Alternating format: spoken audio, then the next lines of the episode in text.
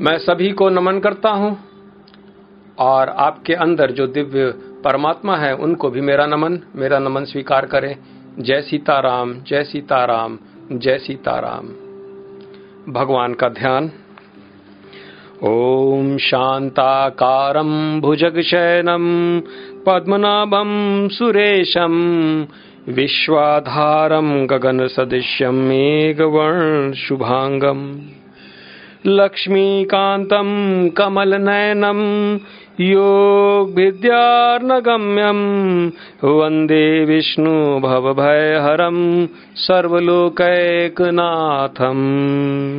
शांत रूप शेषशाही नाभि में कमल धारण करने वाले देवों के देव, विश्व के आधार, आकाश के समान व्यापक, मेघ के समान नीलवर्ण शोभा युक्त जिनके अंग लक्ष्मी नाथ कमल नयन योगी जनों के ध्यान में आने वाले, संपूर्ण लोक के नाथ, सांसारिक भय के दूर करता व्यापक विष्णु के लिए मेरा नमस्कार है।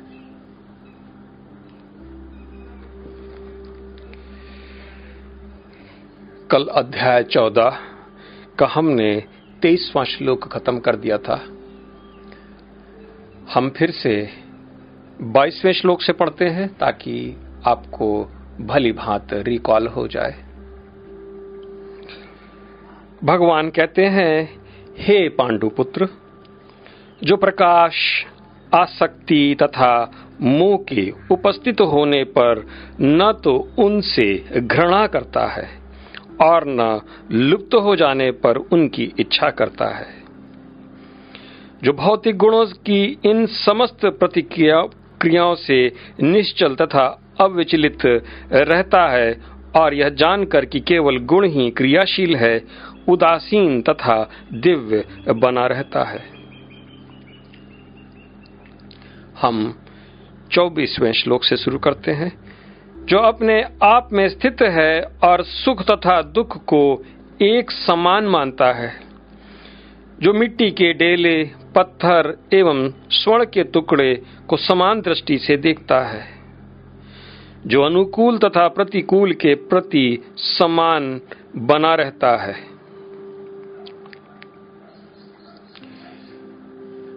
सात्विक गुण राजसिक गुण और तामसिक गुण ये रहे या न रहे?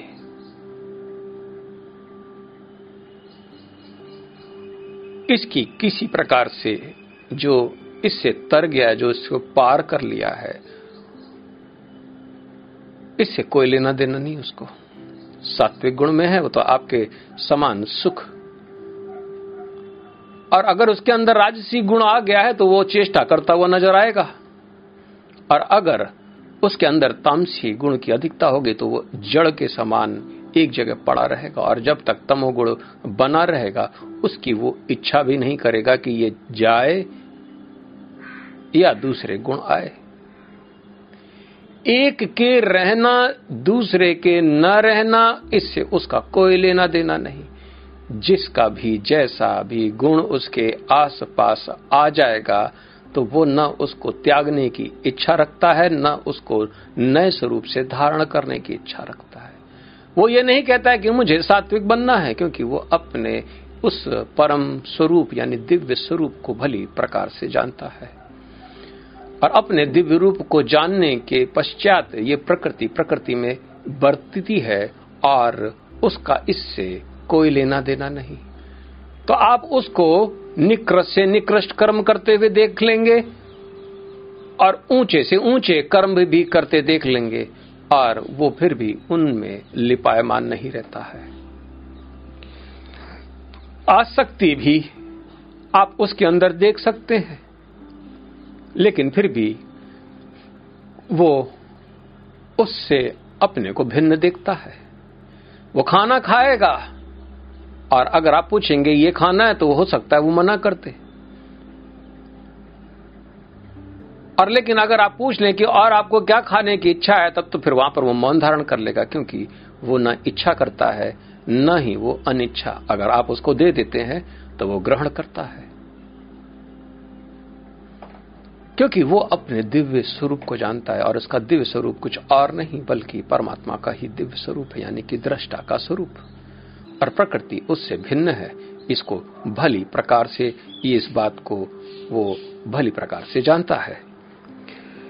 तो वो अपने आप में स्थित रहता है, यानी कि सेल्फ रियलाइज्ड आप का मतलब खुद। अगर वो भक्ति कर भी रहा है तो वो किसकी भक्ति कर वो अपनी खुद की भक्ति करता है। और तथा सुख तथा दुख को एक समान मानता है, क्योंकि सुख रजोगुण से नहीं प्राप्त होता है। वो तो दुख रजोगुण से प्राप्त होता है। और सुख सात्विक गुण, और ये दोनों गुण ही तो है। वो तो आनंद में रहता है, क्योंकि उसकी दिव्य प्रकृति आनंद में है। और वो सत्य, रज, तम तीनों को वो निष्कासित भी नहीं करता है, क्योंकि वो जो है, सो है। इसलिए कोई भी अनुकूल अनुकूल या प्रतिकूल समय हो उसमें वो समान बना रहता है। अच्छा मिल गया तो ठीक नहीं मिला तो कोई दिक्कत नहीं। सर्दी हो या गर्मी हो उसको दोनों एक समान महसूस होते हैं कि आखिर उसको बस थोड़ी सी तैयारी करनी है। अब वो किसी प्र, के प्रकार के लिए भी किसी चीज़ के लिए ललाहित नहीं होता है। वो डिजायरलेसनेस के स्टेट में रहता है और जब डिज़ायर ही नहीं करता है तो कोई भी गुण है और है तो बने हैं, और उसको त्यागने का भी उसको डिज़ायर नहीं होता है इसलिए इसके शरीर के अंदर जो प्रकृति अपने आप ही किसी न किसी प्रकार से सहज रूप से अपना कार्य करती है। इसलिए जो धीर है और प्रशंसा तथा बुराई मान तथा अपमान में समान भाव से रहता है, वो धीर है। आप उसका मान करेंगे तो भी कोई फ़र्क नहीं और अपमान भी कर देंगे। तो जय सीताराम। क्या फ़र्क पड़ता है? क्योंकि मान और अपमान ये केवल अहंकार के विषय हैं और वो अहंकार है नहीं। आगे पुनः बढ़ते हैं हम। भगवान कहते हैं, जो शत्रु तथा मित्र के साथ समान व्यवहार करता है और जिसने सारे भौतिक कार्यों का परित्याग कर दिया है ऐसे व्यक्ति को प्रकृति के गुणों से अतीत कहते हैं। मित्र हो या शत्रु, उसके लिए तो दोनों एक समान। कोई उससे बड़ा प्रेम करता है तो भी उसके साथ वैसा ही बर्ताव करता है, जैसे एक शत्रु के साथ करना है, ऐसा नहीं, क्योंकि शत्रु और मित्र इसके लिए दोनों एक समान है। आप शत्रु का शत्रु जैसे शत्रु के साथ व्यवहार करते हैं, वैसे मित्र के साथ नहीं कर सकते। लेकिन ऐसा अक्सर कहा जाता है कि जैसे मित्र के साथ व्यवहार करते हैं तो वैसे ही शत्रु के साथ भी व्यवहार करना है। लेकिन यहाँ पर ये दोनों बातें अलग हैं, क्योंकि ये दोनों उसके लिए न मित्र कोई है, न ही कोई शत्रु है। यहाँ व्यवहार करने की बात नहीं हो रही है। यहाँ पर तो केवल उसके लिए दोनों समान है। क्योंकि प्रकृति इसी प्रकार से ऐसा करती है हम हमारे साथ भी कि मित्र को हम ज़्यादा सहयोग करते हैं और जो शत्रु है उसकी तरफ़ मुँह नहीं देखते मुँह पलट के चल देते हैं। और यहाँ पर जो अतीत है वो मित्र हो या शत्रु हो, उन दोनों के साथ समानता का व्यवहार, यानी कि न मित्र मित्र है, न शत्रु शत्रु है। इस बात को ध्यान से समझने की कोशिश करें। क्योंकि वो इस सारे संसार का मित्र हो जाए, वो विश्वामित्र है। और विश्वामित्र भी एक उपाधि है, जो कि सद ब्रह्मानंद के बाद और आगे, यानी कृतविद और आगे, तब जाके विश्वामित्र की उपाधि, यानी कि जब आप देव ऋषि बन जाते हैं और ब्रह्म ऋषि भी बन जाते हैं, तब जाकर ये आपको ये अवस्था प्राप्त होती है। ये विश्वामित्र, यानी कि पूरे विश्व का जब मित्र हो जाए, और जो विश्व के मित्र हो जाते हैं, वो उनके लिए क्या शत्रु, क्या मित्र? क्योंकि वो तो असली मित्र वही है, क्योंकि वही पवित्र है, क्योंकि उसके दो अस्त हो गए, यानी कि राग और द्वेष। तो वो किसी के साथ राग का रिश्ता नहीं रखता, क्योंकि हम लोग जब किसी के साथ राग का रिश्ता रखते उसी को हम मित्र कहते हैं। और जिसके साथ द्वेष का रिश्ता रहता है, उसको हम शत्रु कहते हैं। लेकिन जब ये राग और द्वेष है ही नहीं तो न उसके लिए कोई मित्र है, न ही उसके लिए कोई शत्रु है। ये जो डुअल है, यानी कि एक सिक्के के दो पहलू, यानी मित्र और शत्रु, ये वहाँ पर उसको महसूस ही नहीं होता। उसको तो बस केवल प्रकृति के गुणों से धारण किया हुआ सामने वाला दिखाई पड़ता है और उसको भीतर से अपना ही रूप देखता है वो। इसलिए बड़ा शिरोमणि है। और इसलिए वो शिरोमणि है, इसलिए वो गुणों से अतीत है। और जब कोई भी गुणों से अतीत हो जाता है तो फिर वो अब इस संसार के बंधन में वो नहीं पड़ता है, क्योंकि वो इस सारे संसार में पूजा, पाठ इत्यादि, जो कुछ भी वो करता है, वो उसको भली प्रकार से उसको ये बात ज्ञात है कि वो नहीं करता है। आप उससे पूछें कि आप किसकी भजन करते हो तो वो अगर कोई राम की भजन कर रहा है तो वो राम की भजन भी करना शुरू कर देगा। लेकिन वो किसी की भजन नहीं करता है, क्योंकि वो उन सब चीज़ों से परे है। और अगर वो भजन कर रहा है तो फिर वो उसमें भजन में लगा रहेगा, ना उससे बाहर निकलने की उसकी कोई चेष्टा है। और जब तक उसका सात्विक गुण भी थक के चूर न हो जाए, तब तक वो भी उसका दृष्टा बना रहता है। क्योंकि उसको भली प्रकार से ये बात ज्ञात हो जाता है कि इस संसार में वही एक गे है, यानी वही जानने योग्य है, और वही क्षेत्रज्ञ है, क्योंकि वो तीनों गुणों से अतीत है। और उसका भी वही स्वभाव और वही स्वरूप हो जाता है, जो कि परब्रह्म परमेश्वर का होता है। और इसी कारण तो वो कहता है कि मुझमें और ब्रह्म में कोई अंतर नहीं है। आखिर ब्रह्म है ही क्या? ब्रह्म तो वो निराकार स्वरूप है, वो अव्यक्त। लेकिन बगैर उस अधिदेव के उस स्वरूप में आप स्थित नहीं हो सकते। इसलिए आपको ये भगवान बताने की कोशिश कर रहे हैं कि हर हाल में भक्ति करना अनिवार्य, यानी कि अधिदेव को आप लांग नहीं पाओगे। कुछ भी हो जाए, आप अधिदेव को लांगते ही नहीं कि बस बस आप वहीं पर आप पतित हो जाएँगे।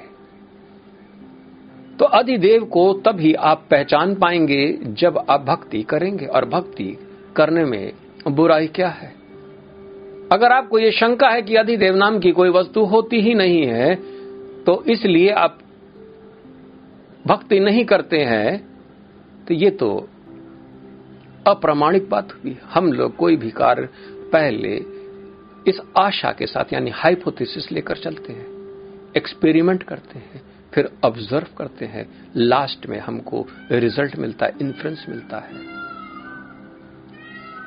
आप भक्ति पहले ऐसे ही करके देखें और ये एक धारणा रखें कि भगवान है और एक और धारणा रखें कि नहीं है।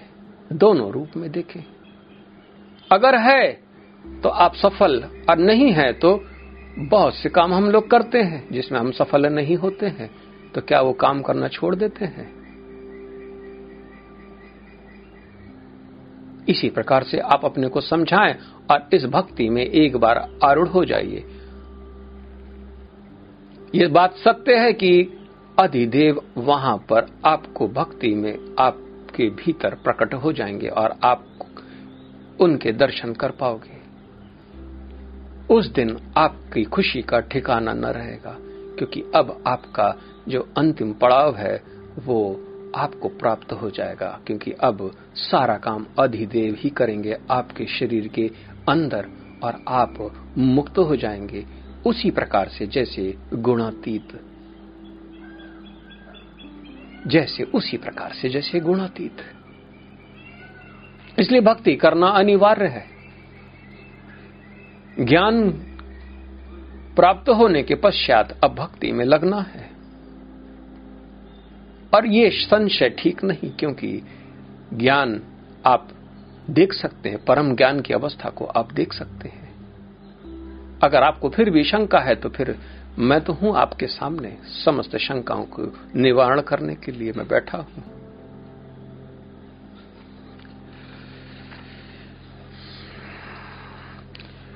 छब्बीसवां श्लोक में लेता हूँ।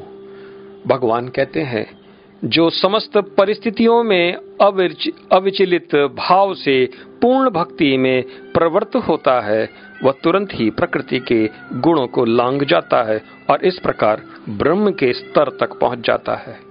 वही बात जो अभी हमने कही थी, वही भगवान भगवान ने भी वही बात कही। एक बार भक्ति में आप आरूढ़ हो जाए बस, फिर तो क्या आप तीनों गुणों से आप निकल जाएँगे, क्योंकि जैसा आपका चित्त भगवान में लग जाएगा तो भगवान के स्वभाव को आप प्राप्त हो जाएँगे। और भगवान का स्वभाव गुणातीत है, यानी गुणों से अतीत। आपका चित्त, आपका मन भगवान के शरीर में, यानी उस दिव्य, सूक्ष्म शरीर के अंदर आपका प्रवेश हो जाएगा। आप उनकी दिव्य इंद्रियाँ, दिव्य मन, दिव्य चक्षु और दिव्यता सब महसूस करना शुरू कर देंगे आप। फिर आपको ये मेरी बात सत्य, सौ प्रतिशत सत्य आपको नज़र आएगा। भगवान भी इसको प्रमाणित कर रहे हैं कि भक्ति में आरूढ़ हो जाइए और आप तीनों गुणों के अतीत हो जाएँगे। क्योंकि प्रेम का स्वरूप ही ऐसा है, सबसे पहले आप ये कहते हैं कि मेरा भगवान को भी आप जब भक्ति करना शुरू करेंगे तो मेरे भगवान, हम, मैं मैं तो शंकर भगवान को पूजता हूँ। वो तो मेरे इष्ट है इस प्रकार से। कोई कहेगा, दुर्गा जी की मैं उपासना करता हूँ, वो मेरी इष्ट है। यानी मेरा शब्द है, उसके अंतर्गत आप ये धीमे धीमे जब आपकी भक्ति प्रगाढ़ता में चली जाएगी, तब आप कहेंगे, एक दिन कि मैं उनका हूँ। अभी मैं पन है। पहले मेरा था, अब मैं हो गया, मैं उनका हूँ। और जिस दिन आपकी भक्ति इतनी प्रगाढ़ हो जाएगी, आप ये बोलेंगे कि मेरा और उनका कोई बीच का कोई भेद ही नहीं है। क्योंकि आई एम यू यानी मैं और तुम। यानी तुम ही मेरे रूप में स्थित हो। तुम ही मेरे स्वरूप। तुम ही मेरे कार्य, तुम ही मेरे लक्ष्य, तुम ही मेरे देवता, तुम ही सब कुछ। क्योंकि ये आप केवल ये बात लोगों को कहने के लिए कहते हैं, इसलिए आप इस प्रकार से कहते हैं कि मेरा। लेकिन भीतर में आप इस प्रकार से ना कह पाओगे, और अब भली प्रकार से समझ लोगे कि ये जो बोलने वाला, ये भी मैं नहीं। इस प्रकार से।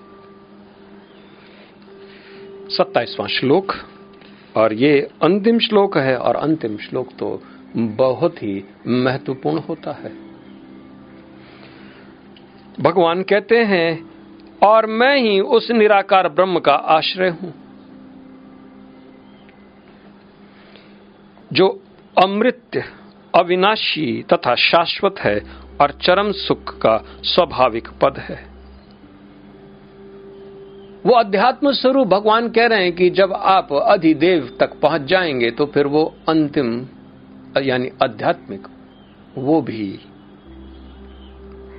उस निराकार ब्रह्म का भगवान कहते हैं, वही मेरा आश्रय है।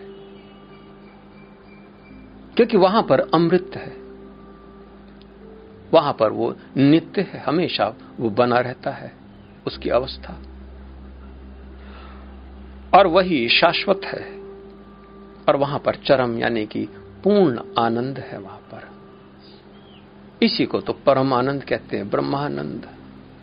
सद ब्रह्मानंद, आप अंदाज लगाए, कोशिश करें कि ये जो मैं उपाधि बोल रहा हूँ, ये उपाधि यूँ ही नहीं है, ये सब उपाधि से गुजरना पड़ता है और मैं भी इन उपाधियों से गुजर चुका हूँ। आज से तीस साल पहले परमहंस की। फिर आगे परमान, परमानंद की, फिर सदब्रह्मानंद और आगे बढ़ते बढ़ते अंततः गुरुपद। क्योंकि ये अनुभव की बात है, क्योंकि ये अनुभव में आपको भी इसी प्रकार से अनुभव होगा। क्योंकि वो परम है और उसका आनंद परम है, उसके लिए तो आप ये शरीर क्या ये चौदह लोक भी आप उसके लिए त्याग देते हैं। स्वर्ग तो बहुत छोटी चीज़ है, कर्मों के फल तो और भी छोटी चीज़ है।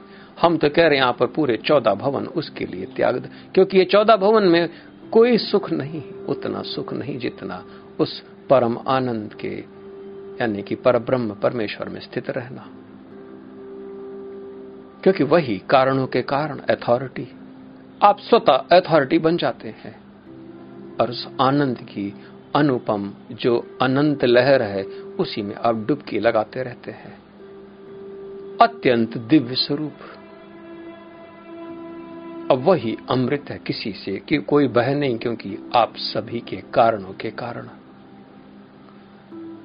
आपकी आज्ञा भी इस पूरे संसार में कोई भी टाल ना पाएगा उसके बाद से।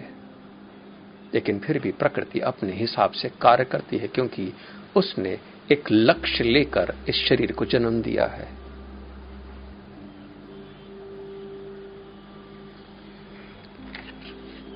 ये चौदवा अध्याय यहीं समाप्त होता है। हम अध्याय पंद्रह, जो कि पुरुषोत्तम योग है, उसको हम आरंभ करते हैं। पुरुषोत्तम योग भगवान के विषय में, यानी कि आखिर वो अधिदेव कैसा है, कौन है, इसको आप भली प्रकार से जान ले, क्योंकि भक्ति उसी को तो करनी है। तो आखिर इस पुरुषोत्तम योग को, क्योंकि इस पुरुषोत्तम को ही तो प्राप्त करना है, क्योंकि हम पहले क्षर, यानी कि ये शरीर क्षर हो जाएगा, फिर उसके बाद अक्षर को हम प्राप्त होते हैं, और तथा लास्ट में हम पुरुषोत्तम को ही तो प्राप्त होते क्योंकि वो सबसे विरलय सबसे परम है।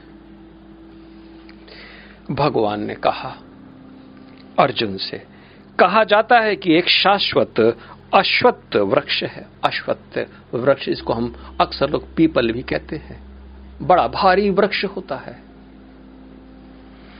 कई जगह इसको पीपल की भी संज्ञा, इसको पर्याय वाची के रूप में।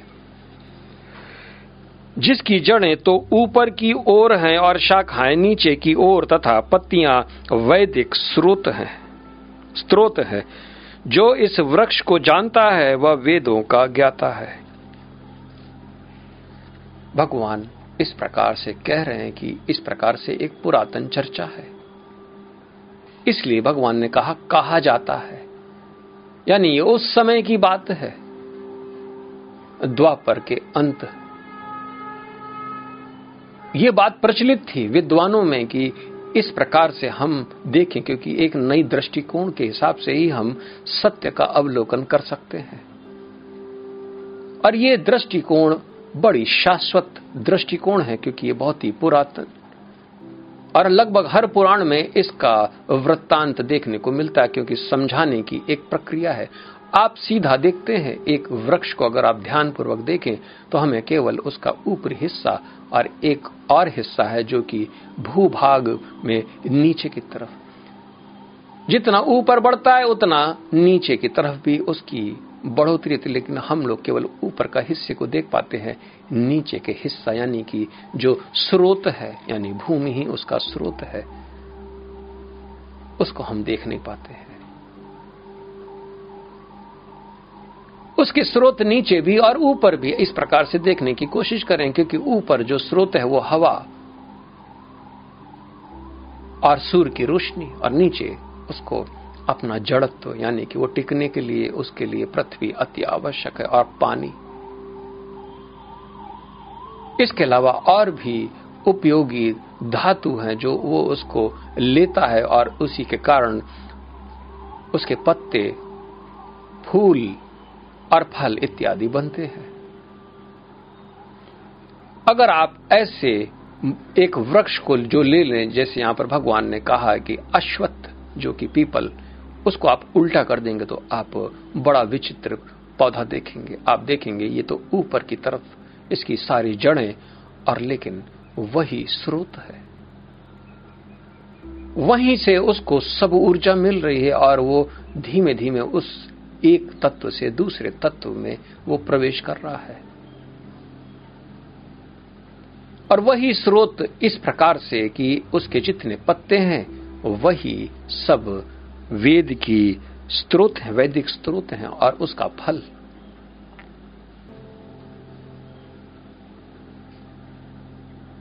पूर्ण पूरी तरीके से अगर आप उसको वृक्ष को देखने की कोशिश करेंगे तो आप देखेंगे ये जो जितना भी ऊपर से उतरा हुआ है, वो सबसे पहले श्रुति के रूप में ही। एक एक शाखाएँ, वेद की एक एक शाखाएँ, और उसके अंदर जितनी पत्तियाँ हैं, वो सब उतने ही स्त्रोत यानी कि ऐसे वृक्ष के पास जाते हैं तो आप निश्चित सुख के फल, वो एक ऐसा फल जो सीधा आपके ऊपर से आता है। यानी वो ऊपर यानी आध्यात्मिक लोक से। वही आध्यात्मिक लोक से अधि देवलोक और वही नीचे नीचे आधि भौतिक लोक तक। इसी प्रकार से उसकी जड़ें लगातार वहीं से है। इसलिए आध्यात्मिक लोक को प्रथम बोला जाता है अधिदेव को द्वितीय और अधिभौतिक लोक को अंतिम। अंतिम, हम ये अंतिम पड़ाव में है। और अगर हमको इसकी जड़ तक जाना है और उसके स्रोत का पता लगाना है तो फिर हमको उल्टा चलना पड़ेगा, यानी कि अधिभौतिक से अधिदेव और अधिदेव से फिर उसी अध्यात्म की तरफ़ जाना है, क्योंकि वो जो वहाँ से ऊपर से जो ऊर्जा आ रही है, अंतिम रूट से, जिसको हम लोग टैप रूट कहते हैं, वहाँ से जो आ रही है, वही हमको वेद और उनकी ऋचाओं में वही हमको प्राप्त होता है। इसलिए वेद का त्याग कभी नहीं करना चाहिए, क्योंकि स्रोत वहीं से है, उस अधि, आध्यात्मिक लोक से। आप ये सोचते हैं कि ये वेद तो यहीं पर संसार के हैं, लेकिन ना आप उसको जैसा वेद को खोलेंगे, एक उसकी रिचाय को पढ़ेंगे तो आप सीधा डायरेक्टली अपनी कनेक्टिविटी उसी यानी कि उस परम, परमात्मा से आपका हो जाएगा। क्योंकि ये परमात्मा ही है जो कि उसके अंदर एक एक चीज़ के हिसाब से बह रहा है, लेकिन अलग अलग स्रोत से, यानी कि आध्यात्मिक स्रोत से, आदि देविक आदि देविक से आदि भौतिक। इस प्रकार से आप देखने की कोशिश करें, क्योंकि एक पत्ता, एक फूल और फल विभिन्न प्रकार के फल। इसी प्रकार से। सारे देवता इसी प्रकार से यानी ऊपर से नीचे की श्रेणी पे इस प्रकार से आते। तो प्रजापति हमारे अधिभौतिक। अर्य माँ जो कि हम लोग को आ, अपने पिता माँ के रूप में जानते हैं जो पितृलोक में आखिर ये अर्य माँ है कौन? यही तो सूर्य सूर्य के अपने समस्त रूप जिसी प्रकार से भगवान ने कहा है, मेरी विभूति अर्य माँ को, क्योंकि वही अंतिम पड़ाव में बैठे हैं। एक एक मंत्र एक एक स्त्रोत सीधा वहीं तक पहुँचाने के लिए और अगर आपने वेद का त्याग कर दिया तो आप ये समझ लीजिए कि उस वृक्ष का फल आपको प्राप्त न होगा। जो ये इस प्रकार से जानता है, वही वेदों को जानता है। क्योंकि वेद के अंदर यही भाव करके हम मंत्र का उपयोग करते हैं। आप भी मंत्र पढ़ेंगे, लेकिन उसका उपयोग नहीं जान पाएँगे। लेकिन वेदों का तात्पर्य, जो ये इस वृक्ष को भली भांत जानता है, समझता है, उसको डिवीज़न जानता है तो वो तो केवल जो भी हाथ में जल लेगा और उसका वही स्मरण करेगा और उस श्रुति रूपी ऋचाए को, यानी कि छंद इत्यादि को लेकर वो अपना कार्य करने में सफल होगा। और वेद के अंदर भी साकाम कर्म है, लेकिन ऐसा भी नहीं कि उसके अंदर केवल साकाम कर्म है, उपनिषद भी उसकी शाखाएँ हैं। वेद बहुत ही वृहत है। वेद के अंग भी हैं और उपवेद भी है। और उस उपवेद के अंदर एक चौथा वेद और है जिसको हम इतिहास कहते हैं, क्योंकि छांदोक उपनिषद के अंतर्गत में, अंत में वहाँ पर ये बताया गया है कि जो इतिहास है, इसको पांचवा वेद ही माना जाता है। आप सोचते होंगे, ये तो तीन ही वेद भगवान ने अपने को कहा है लेकिन ये अथर्ववेद भी तो शाखा है, और इतिहास भी उसी की शाखा है। पांचवा वेद, इसलिए पंचवेद। और ये अठारह पुराण तो ये प्रमुख पुराण है, और भी पुराण है, जो कि उप पुराण है। जो ये वेद को पूरी तरह जान गया, ये इस बात को समझ गया कि उसका केवल एक ही रचिता है अलग अलग हिस्से में। एक उस पेड़ के हम अलग अलग रूप को देखते हैं। उसकी पत्ती, उसके फल से अलग होती है। उसका फल फूल से अलग होता है। उसकी जड़ें, तना इत्यादि सब एक दूसरे से अलग रहती हैं। लेकिन फिर भी वो सब एक ही है। सब एक है। दूसरा श्लोक भगवान कहते हैं कि इस वृक्ष की शाखाएँ ऊपर तथा नीचे फैली हुई हैं और प्रकृति के तीन गुणों द्वारा पोषित है। इसकी टहनिया इंद्रिय विषय है। इस वृक्ष की जड़ें नीचे की ओर भी जाती है, जो मानव समाज के साकाम कर्मों में बांधती है। आप इमेजिन करिए कि आखिर इसको सींचता कौन है? क्योंकि ये नीचे की तरफ़ इस प्रकार से आ रही है। तो अधि भौतिक लोक। ये प्रकृति। ये प्रकृति के तीन गुण ही हैं जिसके कारण ये पोषित होती है। अगर जैसे ही आप तीन गुणों से अलग चले जाएँगे तो ये वृक्ष जो फैला पड़ा हुआ है, ये धीमे धीमे सुखड़ना शुरू हो जाएगी। और इसका मूल स्वभाव या मूल रूप, यानी बीज के रूप में ये अपने आप को अव्यक्त करती है। इसकी जो टहनियाँ है, जो अंतिम छोर है, यही इंद्री की विषय है, और इसकी वृक्ष ऊपर नीचे चारों तरफ़ है, इस प्रकार से। फैली है, पूरी तरीके से फैली है। और चूँकि ये तीन गुण उनको पोषित करते हैं, इसलिए मानव जो है, वो साकाम करनो क्योंकि जो कुछ भी आप कर्म करेंगे तो उसके फल को वो प्राप्त करने की इच्छा रखता है। वेद के अंदर जितना भी आप यज्ञ करते हैं, क्योंकि वो यजन ही आपको सिखाता है, और यज्ञ करते हैं तो उनकी यज्ञ की पत्नी है, जिसका नाम है दक्षिणा। और यज्ञ और दक्षिणा, इन दोनों का एक पुत्र है। इसको कहते हैं फल। कुछ मनुष्यों ने कहा कि इनके एक और भी पुत्र है या और भी पुत्रियाँ हैं। हालाँकि, मैं यहाँ पर वो बात नहीं कहता। लेकिन अगर आप यज्ञ कर रहे हैं तो उनकी पत्नी के साथ यज्ञ करें, यानी कि हाथ में दक्षिणा लेकर। पहला संकल्प भी हो तो उसमें भी दक्षिणा अगर होगी तो आप उस यज्ञ का फल, यानी कि उसका जो पुत्र है, यानी फल रूपी उसका आप वो फल वो आपकी सेवा करने में तात्पर हो जाता है, यानी कि वो फल आपको प्राप्त होता है। और यही साकाम कर्म है। हम लोग बड़े चालक ऐसा हम लोग हैं, क्योंकि तामसी रूप के कारण हम लोग यज्ञ तो करते हैं, लेकिन हम दक्षिणा नहीं, दक्षिणा के बगैर।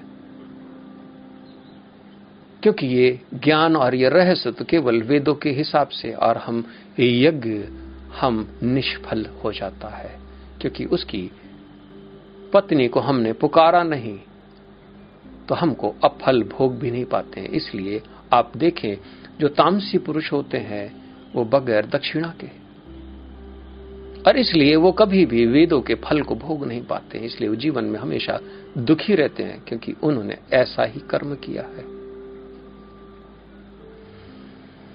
जो राजसी होते हैं वो इसी भाव से कि हाँ मुझे मिलेगा तो हम दक्षिणा देंगे।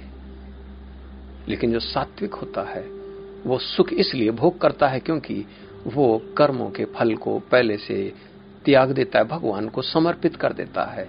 और अपने हिसाब से जो कुछ भी दक्षिणा इत्यादि होती है, यज्ञ और दक्षिणा, ये दोनों को मिलाकर ही वो यजन करता है। इसलिए वो फल का अधिकारी होता है। क्योंकि वो फल भगवान को अर्पित कर देता है और भगवान उसको, वो भगवान, अब वो जो भगवान उसको फिर से वो फल देते हैं, उसको प्रसाद रूप से ग्रहण करता है, इसलिए वो पाप से अलग रहता है। इसलिए वो पुण्य ही, यही वेद के लक्षण है। यानी कि ज्ञान, वेद का मतलब ही कि जानना, इसी को हम जानते हैं। इसलिए बगैर दक्षिणा के किसी प्रकार का कोई भी यज्ञ न करें। ये मेरी आपको हिदायत है। अन्यथा आप सारा संसार फल भोग लेगा और आप कहेंगे कि इतना हमने सत्संग सुना तो भी मुझे कोई फ़ायदा न हुआ।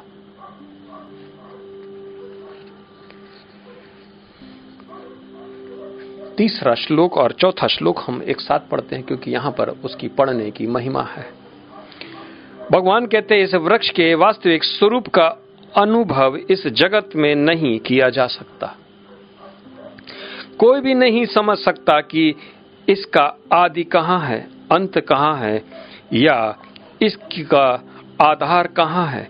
लेकिन मनुष्य को चाहिए कि इस दृढ़ मूल वाले वृक्ष को विरक्ति के शस्त्र से काट गिराए, तत्पश्चात उसे ऐसे स्थान की खोज करनी चाहिए, जहाँ जाकर लौटना न पड़े और जहाँ उस भगवान की शरण ग्रहण कर ली जाए, जिससे अनादि काल से प्रत्येक वस्तु का सूत पात्र तथा विस्तार होता आया है। ज्ञान की तलवार से आप इस वृक्ष को भली प्रकार से काट डालें, क्योंकि इस संसार में आप फल को नहीं देख सकते हैं। हम लोग कहते हैं कि छह चीज़ें भगवान के हाथ में है, यश, अपयश, जन्म, मृत्यु और लाभ और हानि। ये फल ही जैसे हैं, क्योंकि भगवान फल अपने पास रखते हैं, इसलिए ये वृक्ष आप कभी देख नहीं पाओगे। खासकर मनुष्य इस फल को देख नहीं सकता है। हम जो कुछ भी आज कर्म कर रहे हैं, इसका फल क्या आप देख सकते हैं? लेकिन हाँ किसी सेठ के यहाँ अगर हम उसके बताए हुए अनुसार काम कर रहे हैं तो हमको उसका फल साफ़ दिखाई पड़ता है, क्योंकि आप तय करके उसका कार्य करने गए और वो फल के रूप में। हो सकता है कि आपकी तो बहुत ज़्यादा ज़रूरत थी, इसलिए छोटा सा छोटा पैसे के लिए भी आपने उसका काम कर दिया। वो फल नहीं है।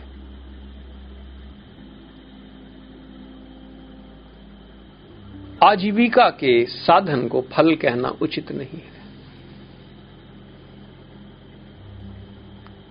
हालाँकि यहाँ पर भी आप यजन कर रहे हैं। कोशिश कर रहे हैं, लेकिन किसी के कार्य को बनाने के लिए अपना समय दे रहे हैं, अपनी स्किल्स दे रहे हैं। और बदले में आपको एक मोटी सी तनख्वाह मिल सकती है या छोटी सी तका लेकिन उसी के हिसाब से आपको चलना पड़ेगा। वो एक बंधन है। लेकिन बहुत से ऐसे कर्म हैं, जैसे सवेरे सूर्य भगवान को जल चढ़ाना, रात्रि का संध शाम का संध्या करना कोई अतिथि आए, उनको प्रेम से बात करना और सत्य बोलना एक जीवन की शैली। इस प्रकार से योगी लोग जिस प्रकार से जीते आखिर उसका भी तो फल है। हाँ वास्तव में फल है, लेकिन उसका फल सीधा भगवान के पास है, क्योंकि समस्त यज्ञ और महायज्ञ का फल सीधा भगवान के पास है। और अगर जन्म मृत्यु में बंधना है तो फिर इस वृक्ष को आप पकड़े रहें। यानी फल को पकड़े रहे। और ये फल का लोभ ही इस वृक्ष की मूल स्वरूप है। क्योंकि वेद की कोई भी बात को आप मानेंगे तो आपको निश्चित फल की प्राप्ति होगी। और आपको सुख महसूस होगा, क्योंकि ये सुख की अनुभूति के लिए ही तो हम अच्छे लोगों के साथ मिलते हैं।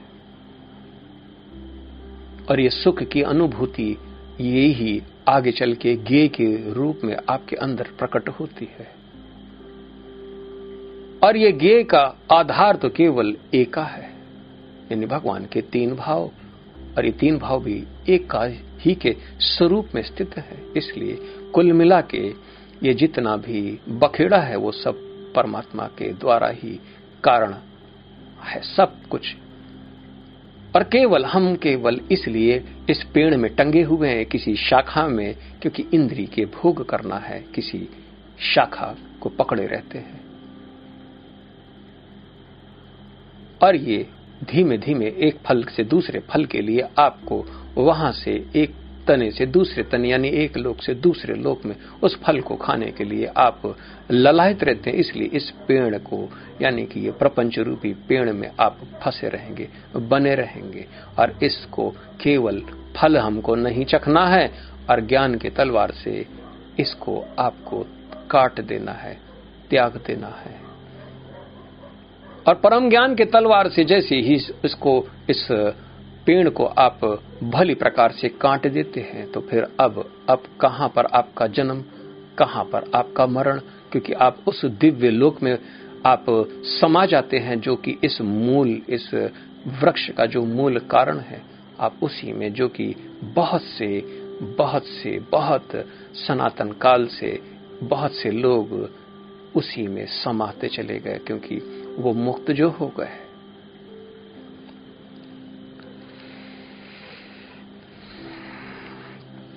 पांचवा श्लोक।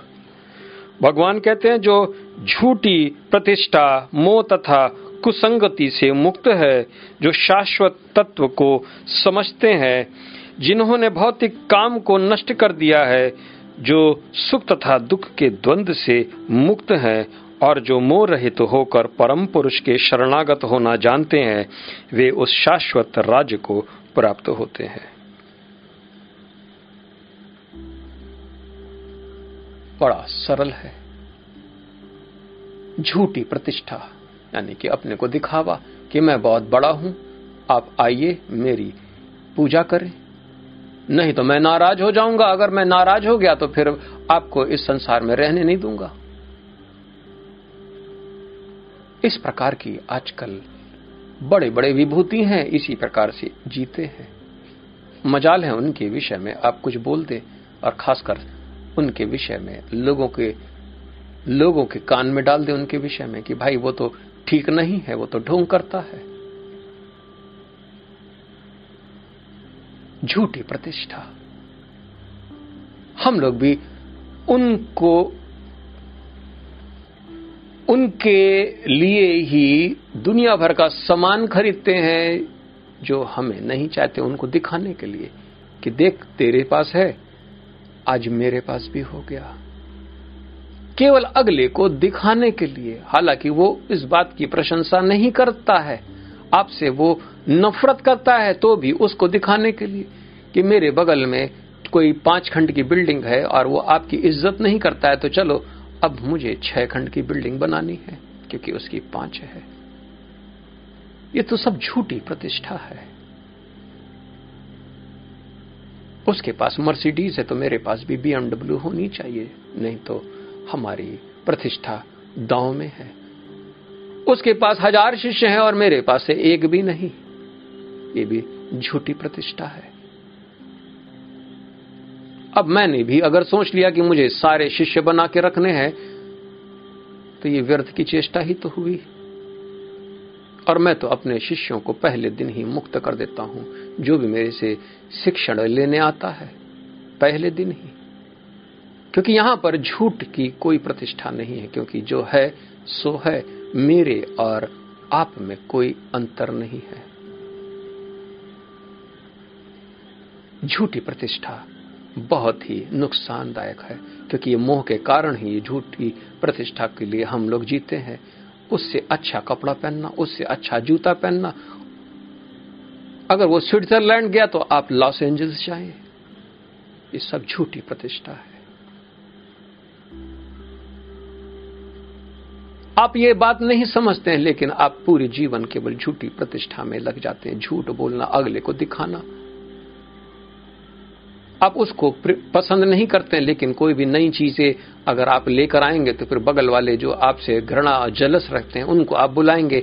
आइए बहन जी, मेरे घर आके देखिए। और वो जब आपके घर में आते हैं, वो लाल पीले हो जाते हैं, जल जाते हैं, क्योंकि आपने उन्हीं के प्रतिष्ठा को आपने चोट पहुंचाई और इससे बड़ी आनंद की प्राप्ति होती है। जबकि आनंद है ही नहीं इसमें। इस झूठी प्रतिष्ठा को भली प्रकार से समझ लें, जान लें, क्योंकि ये अभक्त के गुण है, भक्त के गुण नहीं है। भक्त तो बिल्कुल सरल है। जैसा मैं हूँ, वैसा तुम भी हो। उसको भली प्रकार से ये बात मालूम है। इसलिए वो सरलतम से अपना जीवन बिताता है। बड़े सरलतम से। ऐसा एक जगह हमने पढ़ा है कि कोई एक तिब्बत के कोई एक महात्मा थे, जिनका नाम था लाओ से। अक्सर उनको ताऊ भी कहते हैं टाओ ऐसा कहा जाता है कि कन्फ्यूशियस उन दिनों वहाँ से गुजर रहे थे, उन्होंने उनकी बड़ी नाम सुना था तो वो उनके पास पहुँचे।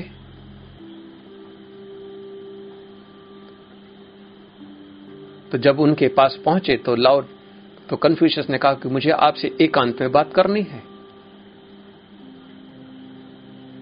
क्योंकि कन्फ्यूशियस को ये बात डर लगता था कि ऐसा तो नहीं कि कम से कम वहाँ पर कुछ ऐसा बात हो जाए जो कि उनके शिष्य सुन लेंगे तो सोचेंगे कि ये तो हमसे ज़्यादा महान है। और लौटाव से वहाँ पर उनको जैसे वो बैठे थे, ज़मीन में पलथी मार के उसी समय उनको कन्फ्यूशियस को उन्होंने बोल दिया कि आप भी बगल में बैठ जाइए। और ये बात कन्फ्यूशियस को बड़ी खराब लगी। बड़ी खराब लगी। तो लॉर्ड ने उनसे कहा कि दरवाज़ा को बंद कर लीजिए, अब हम और आप एक दूसरे को देख रहे हैं। मैं बाहर जाके आपकी प्रतिष्ठा के विषय में बात नहीं करूँगा। आप बस बैठ जाइए और बात करें, क्योंकि अब बाहर वालों के लिए अब आप कोई भी जतन न करें। जो सरल है वो झूठी प्रतिष्ठा से दूर है। भक्त हमेशा झूठी प्रतिष्ठा से दूर है। वो आप उसके पास चले जाइए, वो बड़े सरलता से आपको अपना लेगा। कोई बड़ा चढ़ावा लेकर जाएँगे तो शायद हो सकता है आपको भगा दे। क्योंकि भक्त तो ऐसे ही होते हैं, क्योंकि उन्होंने इस बात को समझ लिया कि वो कर्ता नहीं है, बल्कि वो तो केवल प्रकृति को केवल दृष्टा है। इसलिए झूठी प्रतिष्ठा भगवान ने यहाँ पर बोली है, ये छोटा शब्द नहीं है, इसको बड़ा अर्थ में देखें, क्योंकि ये हमारे पूरी सोसाइटी में आज से नहीं, बहुत ही कालों से ये विद्यमान है। मोह और कुसंगति से मुक्ति, यानी कि मोह भी न हो, झूठी प्रतिष्ठा भी न हो, और कुसंगति यानी ऐसे लोग जिन जो झूठ इत्यादि बोलते हैं, उनसे दूर रहना। यानी तीन चीज़ों से अगर आप मुक्त है, मैं फिर से दोहराता हूँ, झूठी प्रतिष्ठा, मोह और कुसंगति से। और जो शाश्वत तत्व को समझते हैं, उन, उन्होंने भौतिक काम को नष्ट कर दिया, क्योंकि भौतिक काम इसी चीज़ को, तीन चीज़ों को तो बार बार हमको यही तीन प्रेरणा के स्रोत हैं, जिससे हम भौतिक कर्म करते हैं। अगर ये तीन चीज़ें आपने अपने दिल और दिमाग से, अपने अहंकार से सब हटा दिया तो फिर आप इस भौतिक संसार के कर्म जितने भी हैं, उससे आप मुक्त हो जाएँगे। क्योंकि ऐसा कोई कार्य करेंगे ही नहीं, जिसके कारण आप मोह या कुसंग या झूठी प्रतिष्ठा के लिए आप कोई कार्य ही नहीं करेंगे तो फिर कैसे इस सारा संसार का पखेड़ा तो उसी दिन समाप्त तो हो जाएगा। भगवान इसी दोहे में कहते हैं कि जो सुख और दुख के द्वंद से, यानी कि दोनों एक सिक्के के समान है, एक सिक्के को आप हाथ में पकड़ते हैं तो ऊपर हेड और नीचे टेल, यानी एक ऊपर को सुख मानेंगे तो नीचे दुख। यानी कि अगर हाथ में आपने सिक्के को ऐसे रख लिया तो ऊपर अगर आप उसको सुख को देख रहे लेकिन दुख जो दुख है, वो आपको स्पर्श करता है। हमेशा इसी प्रकार से। अगर ऊपर आप पलट दें तो सुख नीचे महसूस करता है, और ऊपर दुख। और इसी प्रकार से। क्योंकि इन दोनों से, द्वंद्व से मुक्त हो जाना ही तो मुक्ति है। और भगवान कहते हैं, जो मोह रहित होकर परम पुरुष के शरणागत होना जानते हैं। अच्छी प्रकार से। शरणागत होना जानते हैं। वो इस शाश्वत राज्य को प्राप्त होते हैं। वो शाश्वत राज्य कुछ और कोई राज्य नहीं है, वो तो वैकुंठ है, जहाँ पर कुंठा किसी प्रकार का नहीं। आप इतने सरल बन जाएँ और भगवान की भक्ति में लग जाएँ, क्योंकि यही रास्ता है उस वैकुंठ तक जाने के लिए, जहाँ पर किसी प्रकार का कोई कुंठा नहीं है। वही शाश्वत है, क्योंकि ये चौदह भुवन से भी ठीक उतनी ही दूरी पर और भी लोग हैं, धीश लोक, शंभु लोक, सूर्य लोक, कई प्रकार के लोग हैं जो हमारे मुनियों ने हमारे पुराणों के अंतर्गत वर्णन किया है। हालाँकि धीश लोक के विषय में बताते हैं कि उसके करीब, उसके चारों तरफ़ करीब एक हज़ार सूर्य स्थित है। इतना सुंदर है वो लोग चारों तरफ़ से हमेशा रोशनी बनी रहती है। भगवान गणेश का लोक धीश लोक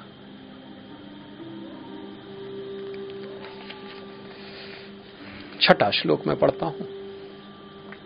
भगवान कहते हैं, वह मेरा परम धाम न तो सूर्य या चंद्र के द्वारा प्रकाशित होता है और न अग्नि या बिजली से जो लोग वहाँ पहुँच जाते हैं, वे इस भौतिक जगत में फिर से लौटकर नहीं आते हैं। वो ऐसा धाम, यहाँ से आठ करोड़ योजन की दूरी पे सत्यलोक है और यहाँ से वैकुंठ सोलह करोड़ एक ऐसा लोक, एक ऐसा दिव्य प्रदेश जहाँ पर स्वतः ही, वहाँ पर स्वतः ही प्रकाशित तो होता है। जो उस लोक का दर्शन करते हैं तो फिर वो यही कहते हैं कि वैकुंठ लोक की दर्शन तो अद्भुत है। भगवान अधि देव रूप से जब इस संसार में आते हैं तो फिर वो भी स्वर्ग के ऊपर, यानी कि छठे लोक में, वहाँ पर भी वो विराजमान रहते हैं। सत्य लोक में भी विराजमान रहते हैं, क्योंकि वो उन्होंने देह को धारण किया है। लेकिन भगवान यहाँ पर एक ऐसे, यानी आध्यात्मिक लोक की बात कर रहे हैं, जो कि न चंद्रमा, न सूर्य, जो अरूप है, उस लोक और उसके एक पसंगा भर के से ही तो ये सारा ब्रह्मांड उत्पत्ति हुई है। वो शाश्वत, जिसको हम आध्यात्मिक लोक कहते हैं। आध्यात्मिक लोक में न ही मन, बुद्धि, चित्त, अहंकार का वहाँ पर कोई भी प्रयोग नहीं। वो उससे परे है और वो प्रथम है। वो मूल स्रोत है। और भगवान उसी मूल स्रोत का पता बता रहे कि वहाँ पर तो ऐसी स्थिति है। वहाँ पर न बिजली, न चंद्रमा, न वहाँ पर तो स्व प्रकाशित है और वहाँ से फिर अब जो गया, वो वापस नहीं आता है। इसलिए चारों प्रकार की मुक्ति अति श्रेष्ठ और वो भक्ति से ही प्राप्त होती चाहे उसको सालोक कहें, क्योंकि उनके लोक में जाना। सायुज उनके साथ जुड़ना, समीप उनके समीप रहना, और अंततः कैवल्य। चार प्रकार की मुक्ति केवल ये चौदह भुवन को त्यागने से ही प्राप्त होता है। इसलिए किसी न किसी रास्ते से आप आगे बढ़ जाएँ। लोग कहते हैं कि एक तारक मंत्र भी होता है, जिसका नाम तारक मंत्र का मतलब होता है राम। राम शब्द, ये तारक मंत्र है, यानी कि मृत्यु के समय पर अगर आपने राम बोल दिया तो सीधा वो सालों की मुक्ति उसको प्राप्त हो जाता है। लेकिन राम का अर्थ उसको भली प्रकार से मालूम होना चाहिए कि राम आखिर है कौन? राम वही अध्यात्म। या अगर वो ये सोच ले कि राजा राम तो भी बात वही है। जो कि राजा राम अपनी पत्नी सीता के साथ। ये वही है, लेकिन ये अवतार के रूप में वही राम। पुरुषोत्तम, यानी कि नर सिंह जिसको भी हम कह सके, ये सब उन्हीं के स्वरूप है। और कल की भी उन्हीं का ही स्वरूप है, जो कि कलयुग में प्रकट हो। लोग कहते, होगा। कोई कहता है, मैं तो कहता हूँ, है।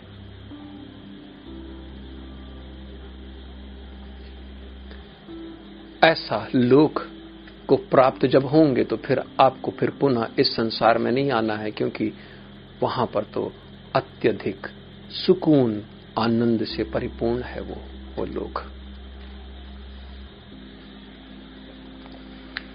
मैं सातवां श्लोक पढ़ता हूँ। भगवान कहते हैं, इस बद्ध जगत में सारे जीव मेरे शाश्वत अंश है।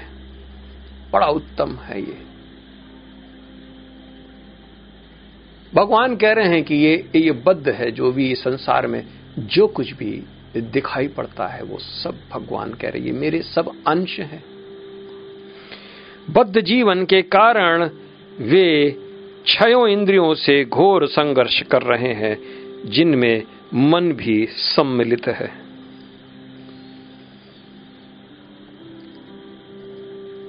ये जितनी दूर तक आपको जगत दिखाई पड़ता है, ये सब बद्ध जगत है, क्योंकि यहाँ पर सब लोग बंधे हुए हैं। और ये जो कुछ भी बंधे हुए हैं, क्योंकि वो बंधे किससे हैं? इंद्री के विषय। और इसमें भगवान ने कहा कि एक और इंद्री है, जिसका नाम है मन, क्योंकि इंद्रियों में भगवान कहते हैं, मन, मैं ही हूँ। और मन ही उनको बांधे रहता है। इसलिए मन को हर प्रकार से आपको बस में करना है। क्योंकि भगवान कह रहे हैं कि जितने भी सब हैं, ये सारा संसार, ये सब मेरे ही अंश हैं, और जीव और प्रभु का यही संबंध है। जीव भगवान का ही अंश है।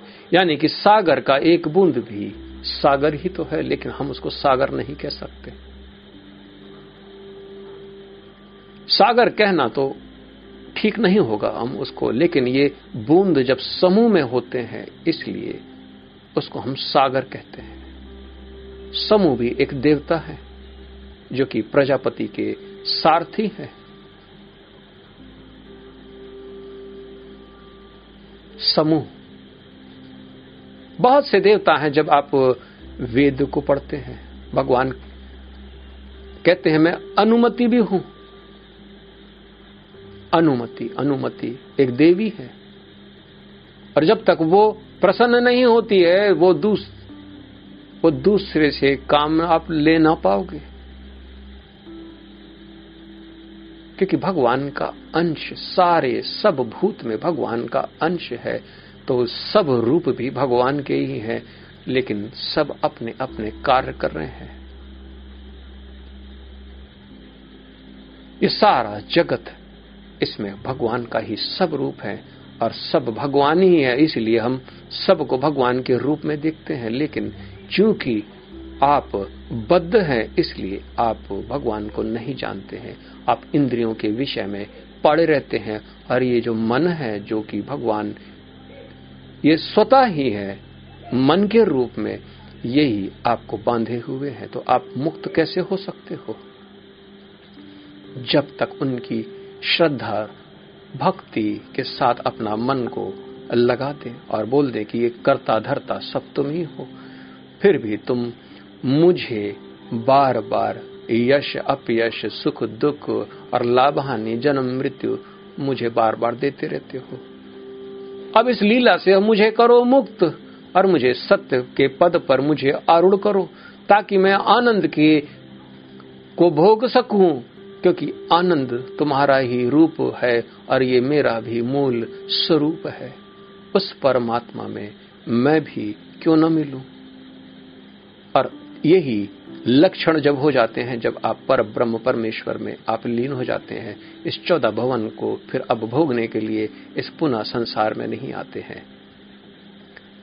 मैं अपनी वाणी को यहीं विराम देता हूँ। कल पुनः मैं आठवें श्लोक से मैं आगे बढ़ूँगा। मेरा नमन स्वीकार करें। जय सीताराम जय सीताराम जय सीताराम।